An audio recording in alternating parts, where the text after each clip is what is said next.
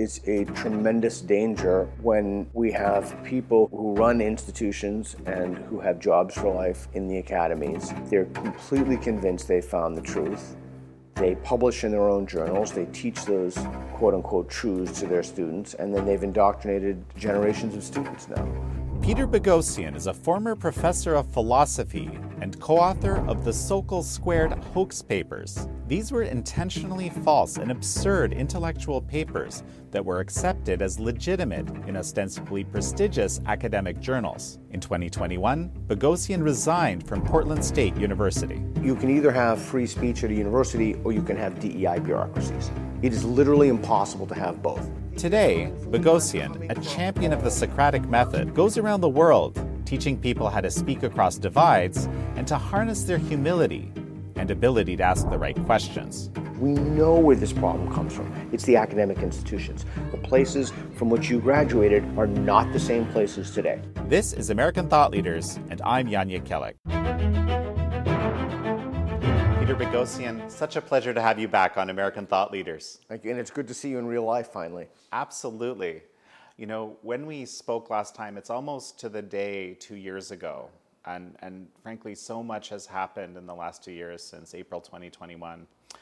You know, one of the things that you told me was that you believed that the educational system has been entirely captured. Correct. And needs to be rebuilt from the ground up. Correct. Right? And I, I'm very curious at this point. There's people out there look trying to rebuild, trying to facilitate change. There's some significant action in Florida, for example. Chris Rufo and DeSantis. Absolutely. And I'm kind of curious if you've rethought your position on this at all. Well, now we have more evidence for that two years on than we did before. So we know that there's large scale ideological capture of the institutions. So, what one of the things Chris Rufo is doing, and I, I, I sincerely hope he's successful, but I'm not going to sit around and wait for Chris Rufo to succeed. One of the things that he wants to do is he wants to extirpate the DEI bureaucracy from our academic institutions. And I think that the way to think about this is a paradox of tolerance. Have you heard that? From Karl Popper in 1945, introduced it. So, how tolerant should we be, tolerant people, be of intolerant people?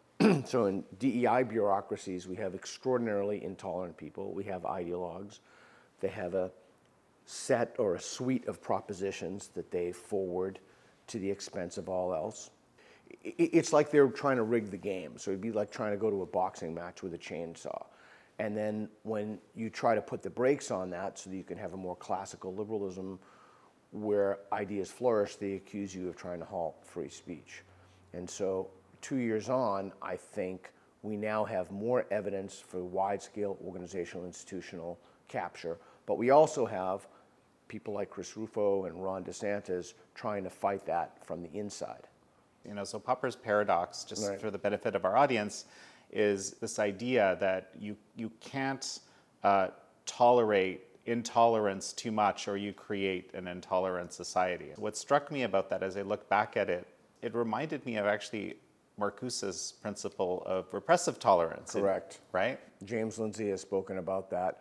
W- one way I think we can look at this, if the educational example is too abstract or somebody isn't in academia, is you can look at this as uh, radical Islam in Western Europe, or the Jyllands-Posten with the pu- publishing pictures of the Muslim prophet Muhammad. To what extent should society tolerate ir- uh, illiberal, radical, intolerant people and the orthodoxies in which they bring to the society. That's the paradox of tolerance in a nutshell. So it's not only in an academic context, and I think that in the One Dimensional Man, Mark Marcuse writes about this, and my writing partner James Lindsay has written about this in the Marxification of Education and, and on his podcast and other in other places. The criticism of people like Rufo is that you're just replacing one intolerant orthodoxy for another intolerant orthodoxy. I don't think that's true. I certainly think it's something to be mindful of. We don't want to remove DEI bureaucrats and then place conservatives or liberals or libertarians or Marxists or anybody else in that situation. We want a kind of intellectual and ideological diversity to flourish. So, getting back to your original question, We, we talked about the legitimacy crisis. There's a crisis of legitimacy in our institutions. It's spread far beyond academia at this point, and we have choices. We, we have choices about whether or not we're going to build, which is I'm, what I'm doing, whether or not we're going to be I, I just want complacent to add that the legitimacy crisis is earned. A hundred percent earned. right? Let's talk about that. Yeah. Okay, so the legitimacy crisis is that people do not trust institutions. They do not trust the CDC, medicine. They'll trust their own doctors. Interestingly, uh, uh, uh, survey self-surveys report that people trust their own doctors, but they don't trust the system. They don't trust the HMOs. They don't trust the CDC. They don't trust any legacy media institutions. They don't trust the ACLU. They don't trust the uh, SPLC, a Southern Law, Poverty Law Center. They don't trust the New York Times. They, they don't trust NPR. And the reason that they don't trust those institutions is because those institutions have betrayed their trust. They're no longer trustworthy. They have an ideo- ideological agenda that they forward above what's true. And that compromises everybody as Americans. That com- that's the one commonality we should all share. Well, you mentioned that NPR. Let's talk about this because this has been in the news recently. NPR got flagged on Twitter as, uh, was it state affiliate, state funded media? I think. Love that. Um, okay. Well, well. So, so what is your what is your reaction to that? NPR is the paradigmatic example of a venue, a, new, a news venue. It's not a news venue, it's a propaganda outlet that has been ideologically captured. Now let's talk about that. So, Fox has a very specific ideology that they promote. And not only do they not hide that ideology, Sean Hannity and others are screaming about it from the rooftops. I have no problem with a news outlet, news, that clearly states their biases right from the get-go. And they, they have commentators, Bill O'Reilly doesn't work there anymore, but they have commentators and they say, you know, we're conservatives, this is why liberalism is bad, liberals are incorrect. The problem with NPR and other media organizations is that they fly under the banner of neutrality. But they are clearly not neutral, clearly not neutral. So we did a series on NPR. My friend uh, Matt Thornton, who, who uh, wrote the book The Gift of Violence, we did a series that conservatives and people have said there's a problem with NPR, but nobody's actually taken the time to look episode by episode exactly at the timestamps. What's the problem? What are the fallacies? How is this reflective of ideological capture? So that's, that's what we did. And, that, and that's what really contributes to the legitimacy crisis. What was the most profound thing you found in your analysis? let's say that I want to figure out wh- why conservatives believe, and I just want to be clear, I'm not, not a conservative, I do not self identify as a conservative. Why conservatives want to build a wall on the Mexican border? What NPR reporters will do is that they'll ask a liberal or somebody who's not a conservative, as opposed to just asking somebody who believes that this is John Stuart Mill's point, who actually believes that a wall should be built on the border and asking them for what their reasons are and then analyzing those reasons. They ask somebody who doesn't believe that and then they analyze those reasons, which are already shown to be fallacious because they're not good faith actors. Well, it, because the answer is probably because it, it's because they're racist, right, or Well, something like that. Well, that's Right. embedded into the structure. So if that's the lens through which you go, critical race theory is embedded in the structure. If, if, if the lens through which you view the problem will always be the same, the systemic racism, oppression, misogyny, bigotry, it's baked into the system. It can be, as Helen Pluckrose says, a conspiracy without any conspirators. So if that's the starting assumption, then the natural manifestation of that assumption in terms of one's belief is that oh we don't want to build a wall because it's because conservatives are racist So, you know, when we were talking a little bit earlier, I, you, you, you just used the term, this, there's been ideological capture of all these institutions. Correct. We're talking about the media. Um, I, that, that's the term I tend to use, but you said, no, this is corruption. it is corruption Okay, so how is it corruption? well it's corruption because once truth stops being the north star of the institution something else has to take over. We spoke briefly before the interview. You, you can either have free speech at a university or you can have dei bureaucracies. It is literally impossible to have both. I don't, and Harvard just put a free speech committee together, and people like Robbie George from Princeton have been advocating for this.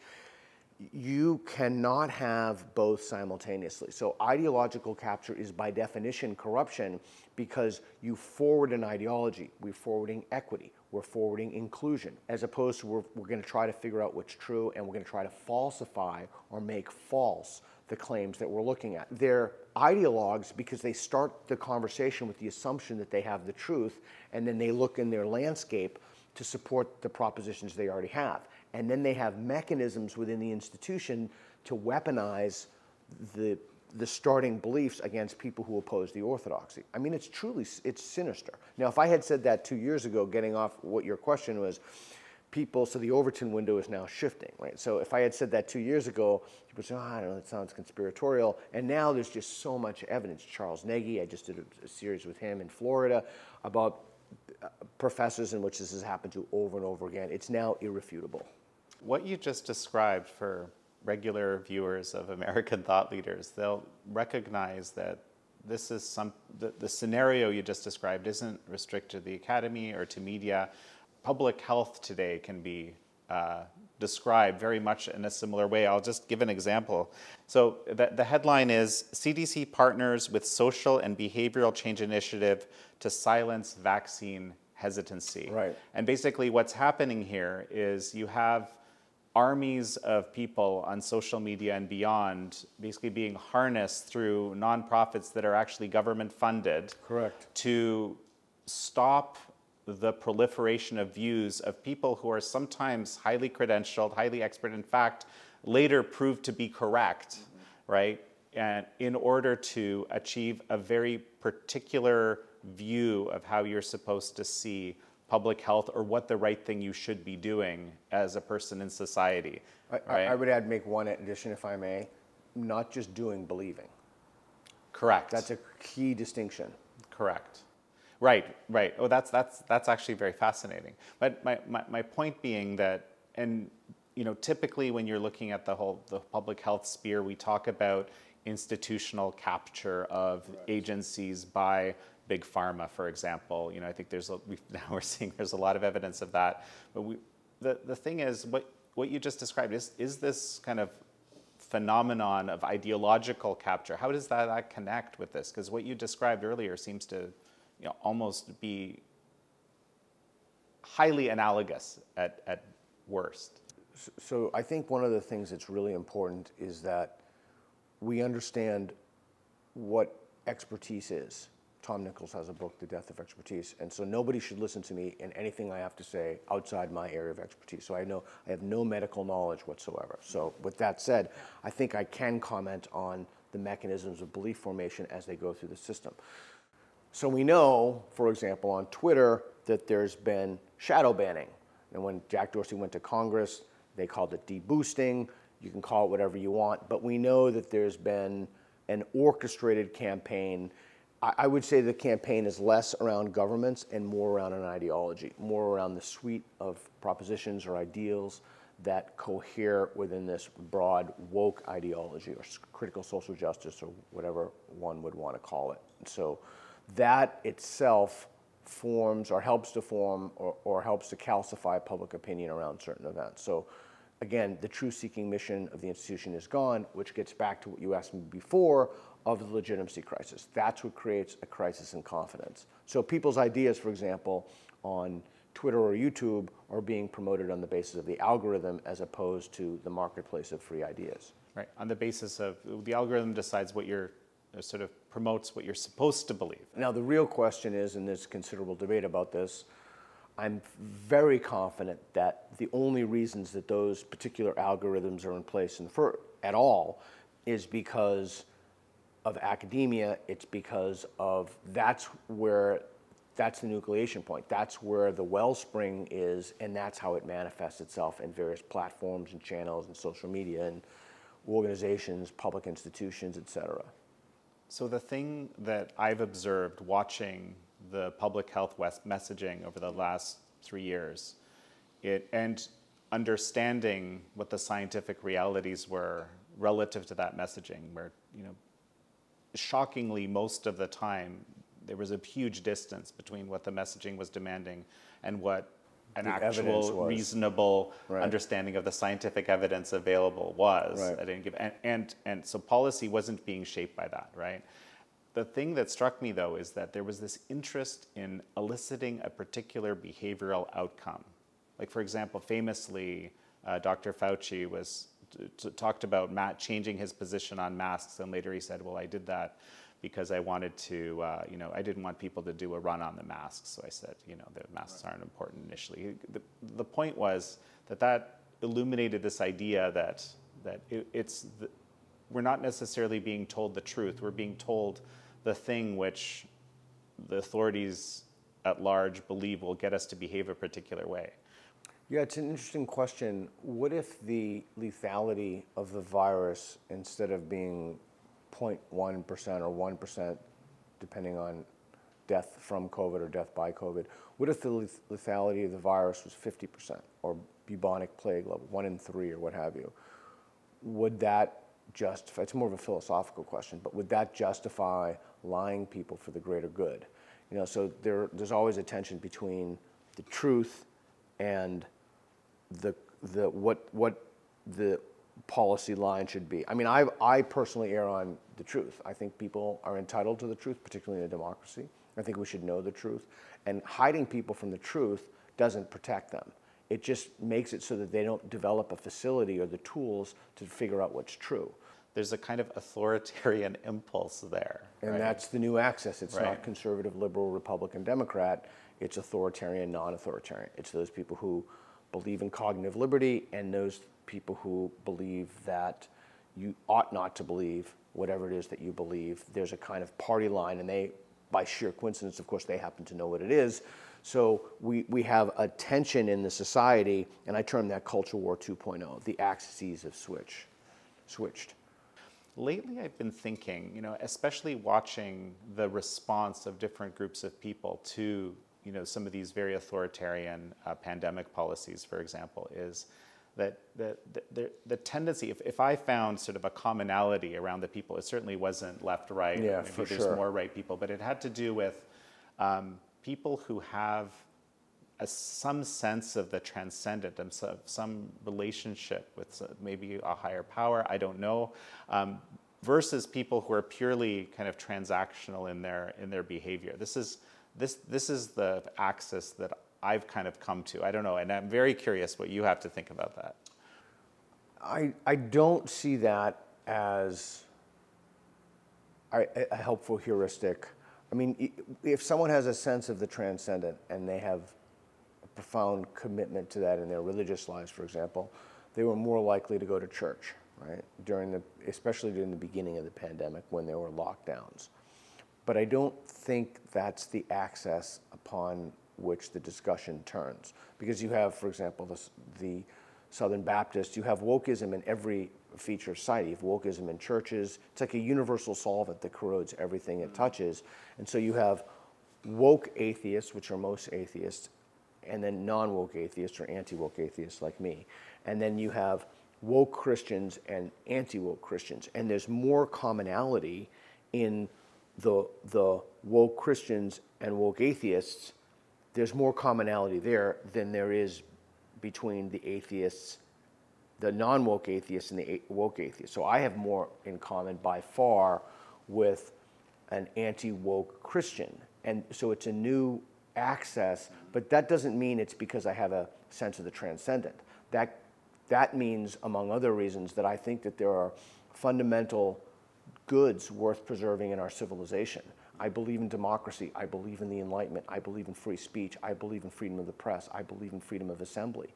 And those are the values that I share with many of my Christian friends, although I don't share their metaphysic. I don't believe Jesus was divine. I don't believe he walked on water. I don't believe any of it. And so the question is not to me is transcendent. The, the question revolves around one's attitude towards Western civilization and Enlightenment values.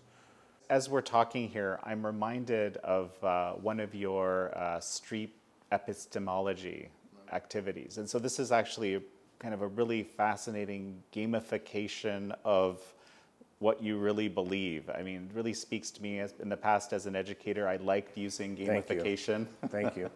And so, you know, you've done, you've been doing this a lot on All all, sorts of topics. And the one that, that jumped to my mind was, you know, the only remedy uh, to past discrimination is present discrimination, which is, of course, Kendi's assertion. And Correct. You explain to me, we'll show people a little bit what this looks like, what this street epistemology is, how does it work, and then we'll get to this specific instance. Okay, in 2013, I developed street epistemology. Epistemology is how you know what you think you know. And I originally did a proto version of this in the prisons when I wrote my dissertation. And it's taking epistemology out of the academy as an academic discipline and giving it to people in the streets. So the, taking the tools of professional philosophers and giving them to ordinary people. And so my friend Reed Nicewonder and I go around the world. I have a nonprofit, National Progress Alliance, and donors fund me to do this. So go, go, we go around the world. We were just in Australia and Puerto Rico and Florida, and we're about to go to London. Uh, we put tape on sidewalks, and the tape is strongly agree, agree, slightly agree, neutral, and then on the other side to, to disagree. And then we'll ask people what they want to talk about if they have a strong belief in something, and then we'll make a claim out of it. For example, the only remedy to past discrimination is present discrimination. We'll put them on the neutral line, and there are only two rules of the game. The first rule is don't move until I say move, because if there are multiple people on the line, we want to make sure that the person at the end of the line isn't influenced by those persons. So we want everyone to make their own uh, minds up. And the other rule is you can move lines or change lines anytime you want, but you have to commit to a full line one foot on the left, one foot on the right. And the reason for that is viewers or people who see it, it's, they're not nudged, they're actually moving from, for example, the strongly agree to the agree. So that's how the game is played. I ask targeted Socratic questions to help people align or calibrate their confidence to what line they're on. So if they have so much, if they have X evidence, then they should have X confidence. But often people extend the warrant of the confidence beyond the evidence. So we help them align that. And what's fascinating to see is when people change their minds as a result of questions or other points people break up, people bring up. So it's a way to teach people how to have impossible conversations, which is the name of my book, so they can speak across divides, not to persuade, but to understand. Why would someone thoughtful believe this? Well, and so, so, and so, what happened here in this particular, in this Oh, in the Ken- we- I think we did six or seven, five or six, I don't know, Kendi videos, and we asked that question, which is percolated throughout the entire society, certainly in academic institutions. And Kendi's a best-selling author. Uh, the only remedy to past discrimination is present discrimination. So, So in other words, anti, you have to be to, to basically. That's anti-racism. You, ha- you have to be anti-racist Yeah. to deal with racism. Right. So, so if so- somebody had historical oppression variables, for example, they were black or what have you in their past, the only reason, the only way to fix those problems of the past is to discriminate against people who do not have identity, salient identity characteristics, like if you're white, cis, hetero male, for example. So we need to discriminate against those people because the ancestors of other people have been discriminated against. Now, most people, when you just ask them that question, particularly between the ages of, say, 15 and 25 or 30, will agree with that because they've never really thought about it. They haven't drilled down on it. And so when you put people on the lines, and again, my goal when I do this isn't get to get people to align with what I believe. In fact, it, this will only work if you're a neutral facilitator. And so one of the things you see in that particular video is that w- through some pretty basic targeted questions, people will move once they understand what it means to actually discriminate against somebody and what kind of a moral horror that is, independent of histor- historical oppression variables that people have had in, because of their ancestors and their past. Our educational institutions are not teaching us to think. They're corrupt. Yeah. Oh, you're using the word again because. well, they are right. corrupt. Yeah. Right. There is a pervasive corruption in society. There's no other way we can function as a democracy. There's no other way we can make better decisions for our community and institutionalize those than getting rid of the corruption. It's the only way. I really like this method, right? Of course, you can't you can't replicate that, but in general, like in every situation, obviously. But But, but you, what, what do you mean by that? Because you can totally replicate it. okay, Any, anybody can do so. That's the other thing. It's free. It's anybody can do it. If you don't have a dollar for uh, ideally you'd have a dollar or two dollars for tape, but if you don't have tape, you can use chalk. If you don't have ta- chalk, you can use sticks. It's free. Anybody can do it. If you have kids, people have kids. They can, if they have a dispute between their kids, they can just set it up in their living room. Anybody can do it. It's a way to help not only make your own ideas clear, but understand somebody else's view. You have to be able to ask good questions to facilitate this, though, right? Yeah, we have videos about how to do that. You, you, so, you know, one of the questions that I ask at the end almost every time now, we're constantly changing and improving the method is, what line do you think I'd be on? And my goal for that is for them to either say, I don't know, or to put me on another line.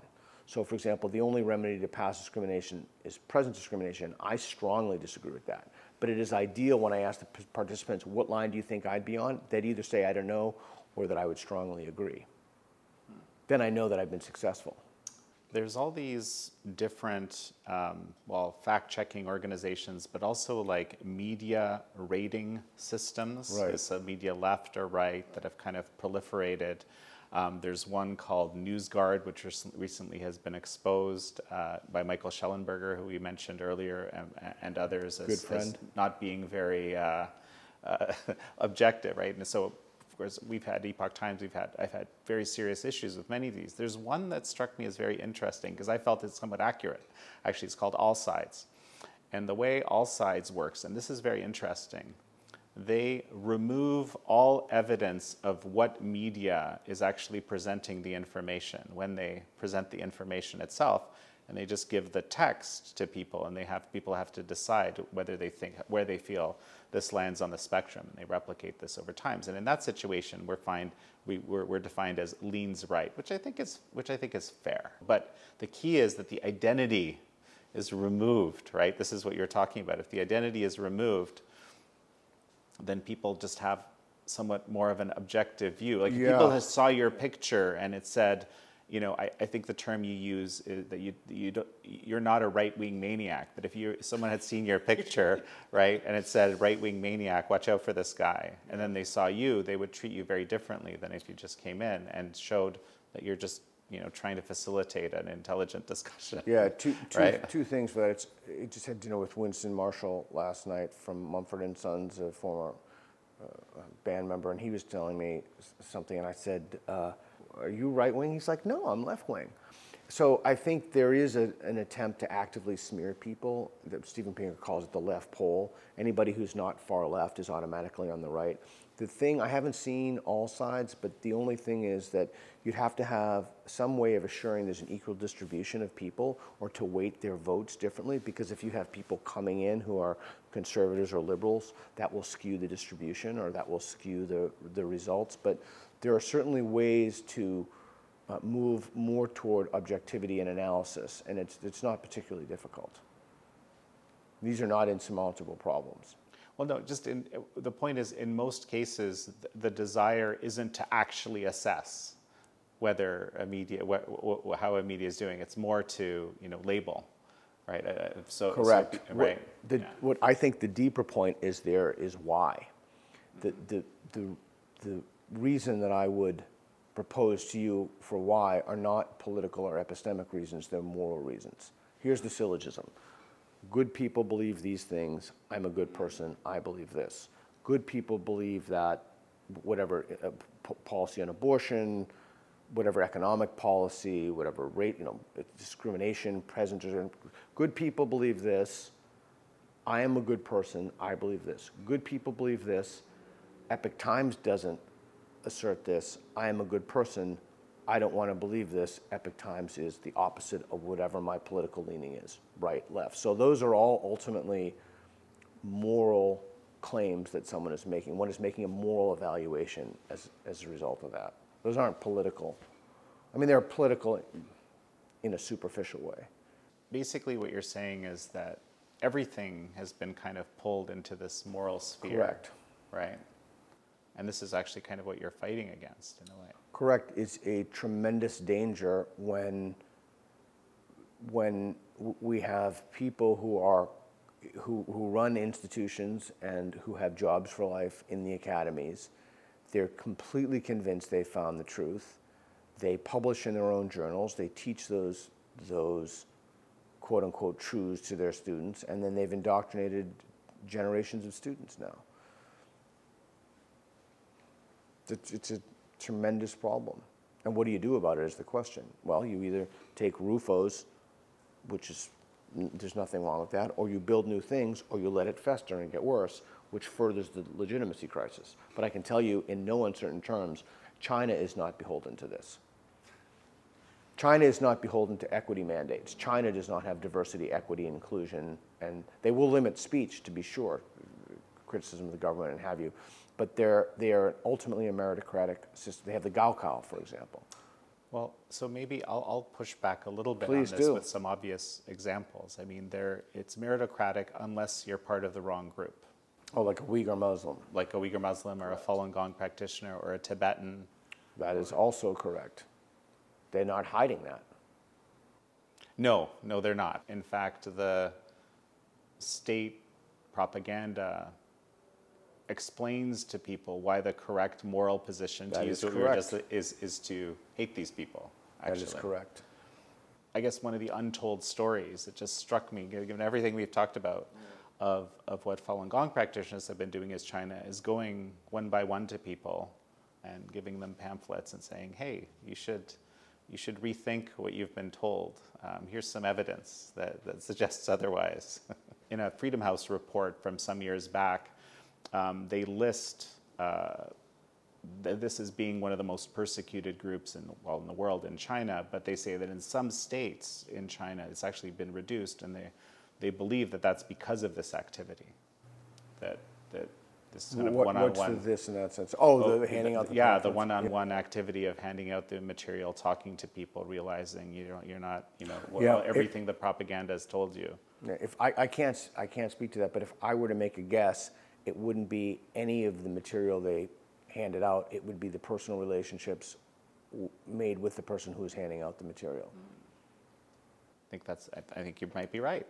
I don't know. I'm not an expert Yeah. that. That's my guess. No, that's- People change their minds based upon, well, an a- atmosphere and environment of psychological safety and getting to know people, getting to know gay people, getting to know black people, getting to know white people, getting to know people who are different from them. That's how they change their mind. That's the humanizing process. Data and evidence rarely change people's minds about things that have a moral valence. Almost never. Fascinating. Two years ago, you told me institutions are captured, we have to rebuild from scratch.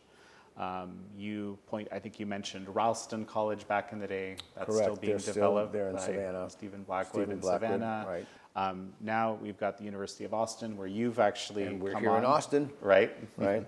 They're going gangbusters. I'm a founding faculty member, and they have over well over $100 million at this point.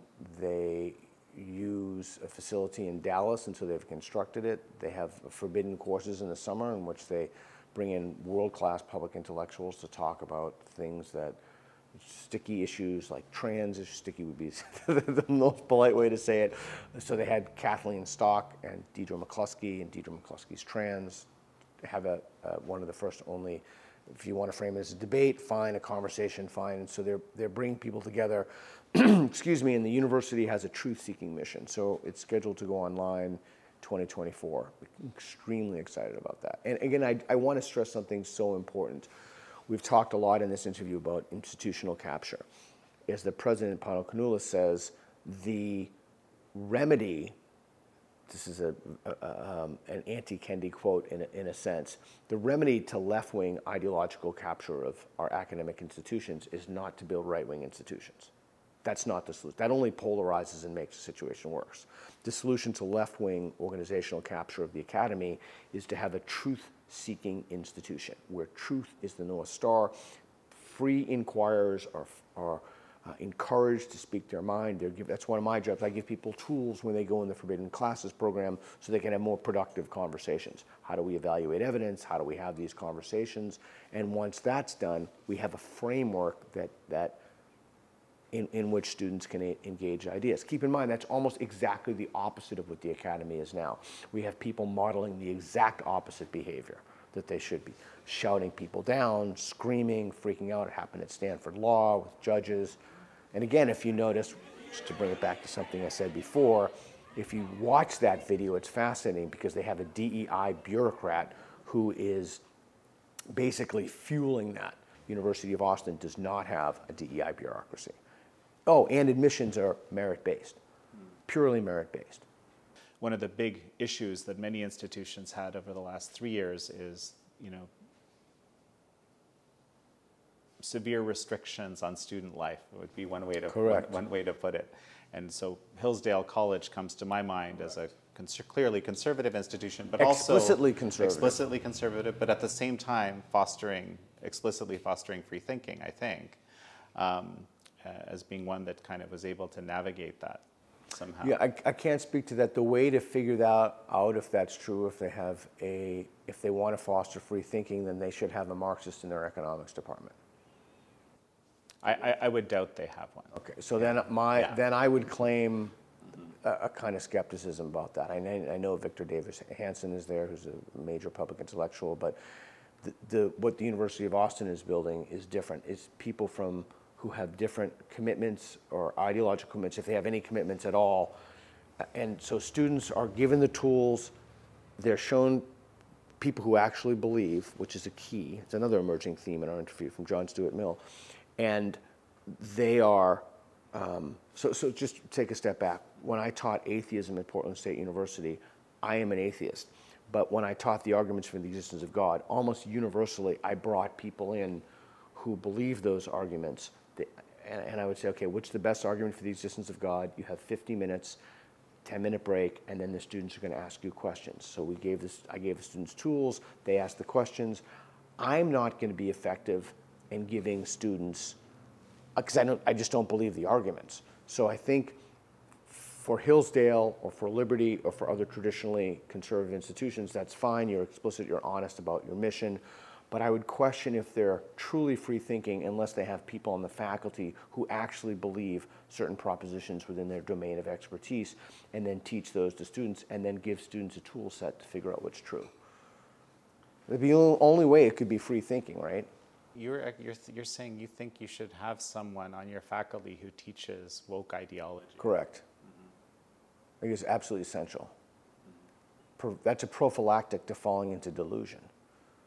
You told me, and I thought this was very interesting a couple of years ago, that you're always seeking mechanisms of your own belief correction. Correct. Disconfirmation. Just so explain that. So, as the, the late physicist Feynman said, the easiest person to fool is yourself. Michael Shermer and others have written about this. Steven Pinker, Dan Dennett have, has written about this. So we have a moral impulse about something, and then we look to an epistemic landscape. So we feel something strongly, and then we look to facts and evidence. We pull the facts and evidence as it accords with our own moral impulse. And then we raise our confidence and say, I am sure of this. I am very confident this is true because this piece of evidence, this piece of evidence, this piece of evidence, this piece of evidence. But what you should be doing is you should be engaging ideas that you find unpalatable or that you don't like or that maybe you're offended by, in fact, probably that you're offended by. And that's the other danger of the proponents of woke ideology. They discourage discourse and dialectic and conversation because they believe inherently rooted in those things is an oppressive power structure to keep minorities down. So they won't even consider ideas or have conversation with people with whom they disagree. That's a cognitive toxin that will almost guarantee you to lead into an epistemic sinkhole. Almost guaranteed. There's something that I, I call the megaphone. And I see that the megaphone is the mechanism of manufacturing perceived consensus Right. in society. The thing that struck me as bizarre, right, and I just didn't fully grasp this as possible, is there's some portion of our population that is incredibly susceptible to being um, affected by this. In fact, they may change their minds 180 degrees overnight when that thing changes, when the, the, the information that that megaphone is projecting changes. Correct. And some, there's some portion of the population who seems to be not susceptible, and I suspect that, that there's a whole bunch of people that just kind of follow along, right? Hence the, the power of this machine, right? Even though they're, they're not, they don't necessarily believe one way or the other, but they're going to run with it because it's the perceived consensus. Right. Right. Uh, uh, so let- let's, let's situate everything you said in the current context. So, one of the th- the belief changes that we're currently seeing, the Overton window is shifting on the trans issue, is with detransitioners. The testimonies of detransitioners are changing people's minds. The Tavistock Clinic has been exposed. People are coming out and say almost universally, people with autism, young gay men, young uh, gay women, who are told, you're not really gay, you were born in the wrong body. And then they're giving what Abigail Shrier talks about irreversible damage hormones, Lupron, breast binding, things that have literally irreversible damage. What should the response be to those situations? The response should be, wow, like I believe this. I thought it was the right thing based upon the evidence that I had. I realized maybe there's something else to there and maybe I was wrong. That should be what a sane, reasonable, rational person says. So Aristotle said, writes that a person shouldn't do a bad thing to feel shame, but if you do a bad thing, you should feel shame. So bracketing the shame, the, the idea is that if you made a mistake, own up to it. Say that you made a mistake. Don't just do what's morally fashionable. And my prediction, very explicit prediction to you, Jan, is that the people who have advocated for the sheer madness that has engulfed society in the last few years will not say, you know what, I'm sorry, I was wrong. At the time, the same people, by the way, were screaming that they were on the right side of history. At the time, I believe that. I'm sorry, I made a mistake. My prediction to you is that we will have epic gaslighting. In other words, these people say, I never believed that. I was never a proponent of it. In the moment you do that, you compromise your integrity. Not your intellectual integrity, although you compromise that as well, but you compromise your moral integrity. Well, the people that, that come out and say they were wrong are very rare. I know I, I, I look for them. And, and, and they should be respected, mm-hmm. independent of what they said they were wrong about. So we need to, we need to create a culture where we re- reward a few things. One of those things is saying, you know, I believe this, I was wrong, I've changed my mind.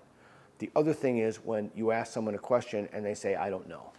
Whenever I do those Spectrum Street epistemology games and people say, geez, I really don't know, when I ask them, I always say, that's a great answer. And if I may just share a story with you briefly, I was asked once by my uh, past em- employer if race was a valid biological category or a construct. And I said, I don't know, I'm not a biologist, ask a biologist. And for saying I don't know, I was reported to the Office of Global Diversity. Think about that for a second, which is the other reason for the emerging theme in the interview that you cannot have both DEI offices and free speech. There cannot be a party line that you have to toe, and if you don't toe it, you get in trouble. The fact that that's always looming, that you think you should give certain answers to racial questions or trans questions or what have you, that is antithetical to having free speech in an institution. You can't have both.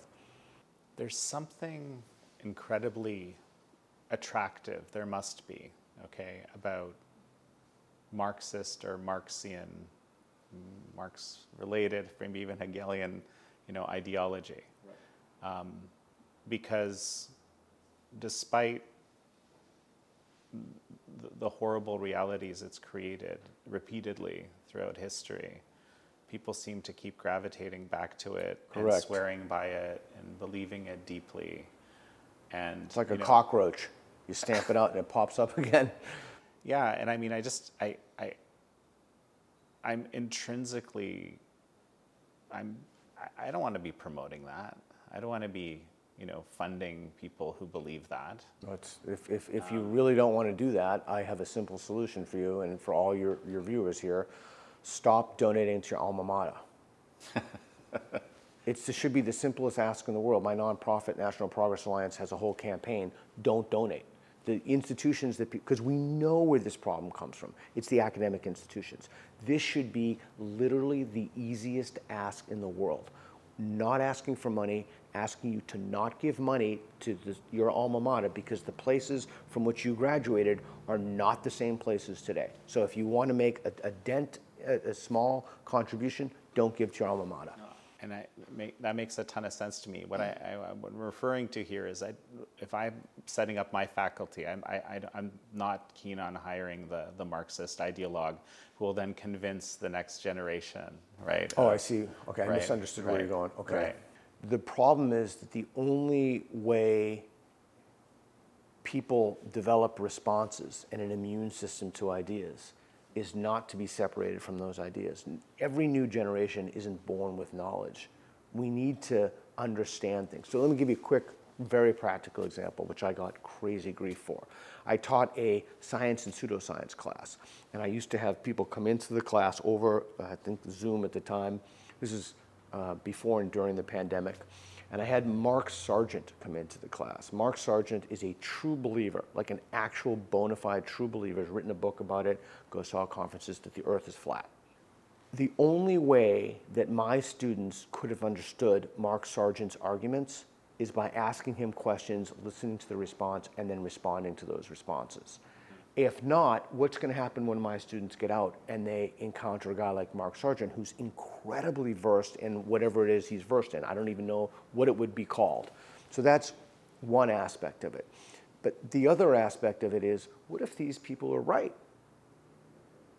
And I'm not necessarily saying about the flat earth, but what if the, the beliefs that don't comport with the dominant moral orthodoxy. What if those people who promulgate those beliefs happen to be correct? Wouldn't you want to know that? Now, in the case of Marxism, I would want to know that my students, I have a son and, and a daughter, I would want to know that my students were exposed to Milton Friedman, Karl Marx, Engel, whoever they were exposed to, they were exposed to the widest range of ideas possible, given the tools to interact with those understand the arguments pro and con, that's how we make an educated citizenry. We don't make an educated citizenry by removing entire domains of thought from a discipline. And that's just parenthetically the problem with removing gender studies.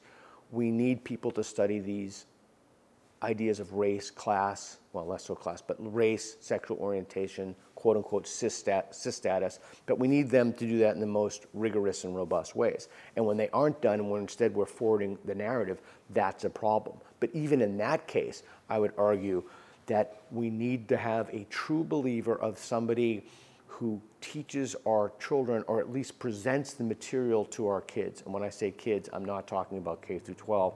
That's a different thing. I'm talking about specifically in the universities. In principle, I am fully in agreement with everything you're saying. It's just something specious about this particular ideology. Marxism. Kind of, yes, it somehow it somehow captures again and again whole societies, right? It, so you're concerned about, and we'll bracket for the moment whether the concern is legitimate or not. You're concerned about uh, Marxism festering and growing in the United States. Well, I, I, deeply. The moment that you make an exception for an ideology, and, and we can talk about you know, some horrific racial things, some you know, does, does that mean we have a lunatic in there who you know wants to throw people in ovens? which is a totally reasonable question as to be brought into the conversation. Or the, or the flat earther. Or the flat earther. Or the. Yeah, but of course, those are very fringe. They're, they're very different because one is in the empirical realm, right? Whether or not the earth is flat. And, and then the other one, and the other one is in the moral domain. It's a kind of antibody. We're exposing people to ideas Marxism isn't going to go away. It's not going to go away if you don't talk about it. But what's going to happen is that people won't be able to take what they learn in their class, go to the other professor, engage those ideas. So the price of an educated citizenry, you're talking about exposing to people to dangerous ideas. That's what it means to live in a, not only necessarily to live in a democracy, though it does, but that's what it means to be an educated citizen. And if you want to propel the democracy, you have to have people who have engaged a wide range of subjects and issues and developed counters and counters to those. That's what being educated means. It's Plato's Book Seven of the Republic. It's being led out of the cave, a state of ignorance and darkness, and toward the light. Is there some age in the progression of the development of a human being um, where ideas become appropriate or the human being is able to discern between good ideas and bad ideas, make judgments. One of my observations is I feel like we live in a more infantilized society, actually, right? And I, I think that might be deliberate. I think that people might be more susceptible to some of these really terrible ideas that sound good at a younger age this strikes me as, as, as a very important dimension in, our, in the discussion. Let me throw something out to you. This is the, one of the most, if not the most important questions anybody could ever ask themselves in their whole lives. Here you go. Under what conditions would you be willing to change your mind? What facts would you have to hear? What evidence would you have to hear? If you institutionalize that process at a very, very young age, then the threshold for what is deemed appropriate will dr- drop dramatically because people will have the tools to engage those ideas. Now, what that threshold is, that's still an open question. But if you give people a process or a way that they can th- think more clearly and be more develop a kind of skepticism about ideas, then that age range will lower significantly. That makes a lot of sense, but we have a society where this is not how children have been taught. And this is the argument that you're making. In fact, kids have been kind of indoctrinated ideologically largely. Correct. Correct. Right? That's why we cannot have your example of Hamilton, or I think I brought up Liberty. That's why you can't have conservative or liberal institutions. You have to have a mix of ideas for people, an intel- a true intellectual diversity in which people can come and engage and try to falsify and, and use the tools that we have had since Socrates. We know that these tools are the best way. Philosopher Jürgen Habermas says, you don't have a conversation with someone to persuade, the goal should be to understand. Communication as understanding. So we can understand, oh, like your question, Marxism is a particularly pernicious thing. Why have people fall, fallen prey to it? Well, we, that's a simple question. You ask someone who believes it, well, why do you believe this? And then that's the kind of way that we cultivate a, an understanding. And once that, once we do that, then there are uh, downstream social effects. It's socially salubrious. People are much less likely to rip down statues. People are much less likely to engage in acts of physical violence. People are much less likely to be uncivil towards each other because they understand why the other person believes what they believe because they've been exposed to those ideas. Fascinating. Peter, I enjoy speaking with you so much. You know, I've uh, hadn't had a chance yet to just get you to tell me, which I often do with guests, is like where you come from. How is it that you ended up today being, you know, the the, the street epistemologist? Um, give me a sense of how your thinking has evolved and where you actually come from. So I was heavily influenced by Socrates. I love Socrates. He's without question my favorite philosopher. I used to read the Republic, the Apology, the Laws, Meno Crito, everything when I was a kid, and it it led me down a wonderful life path in a sense. I'm curious about why people believe what they believe. I'm, I'm genuinely interested in what would lead someone to that belief. And I think that there are tools, tools that I mentioned before in the interview that I developed in prisons, that we've used in prisons. Many of these tools, like the Socratic method I mentioned, have been around. But when you add hostage negotiations, uh, drug and alcohol counseling, cult exiting, when you so the Socratic method is the skeleton, but when you add to that skeleton the best available research data and evidence for the last 2,400 years, you come up with a remarkably powerful tool. I, I, I watched a movie when my dad was alive years ago about the gorillas, and it was just this horrific, truly ghastly slaughter of these gorillas, and I was moved by this this film and I said, you know, I, have got to do something about the gorillas. This is just a terrible thing. And my dad said, what the hell are you going to do about the gorillas? You can't do a single thing about the gorillas. Why don't you do something about what you can do something about?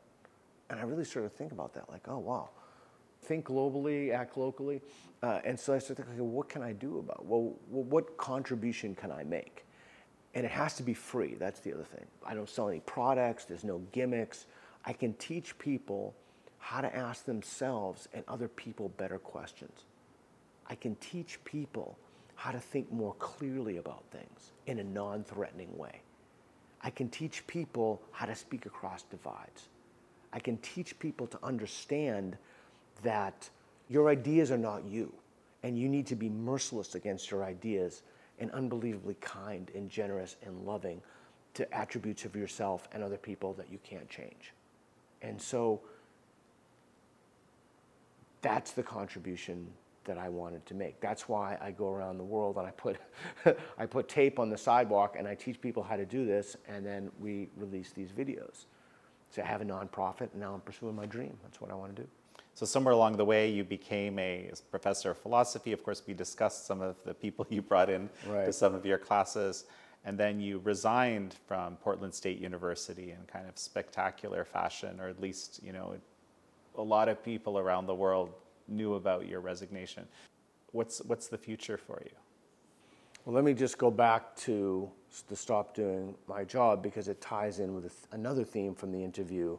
Is I would get summoned to the Office of Diversity, Equity, Inclusion, or people would file a complaint against me, and more often than not, it was because I wanted to look at the other side of the issue, because I challenged what was morally fashionable, and that challenge alone was problematic enough so that people were traumatized or they needed a trigger warning or it was considered a microaggression. So what's next is I'm going to keep working on my nonprofit, National Progress Alliance. I'm going to move toward um, exposing other instances of corruption. Wikipedia is one. I'm going to continue to move towards exposing corruption in academic institutions.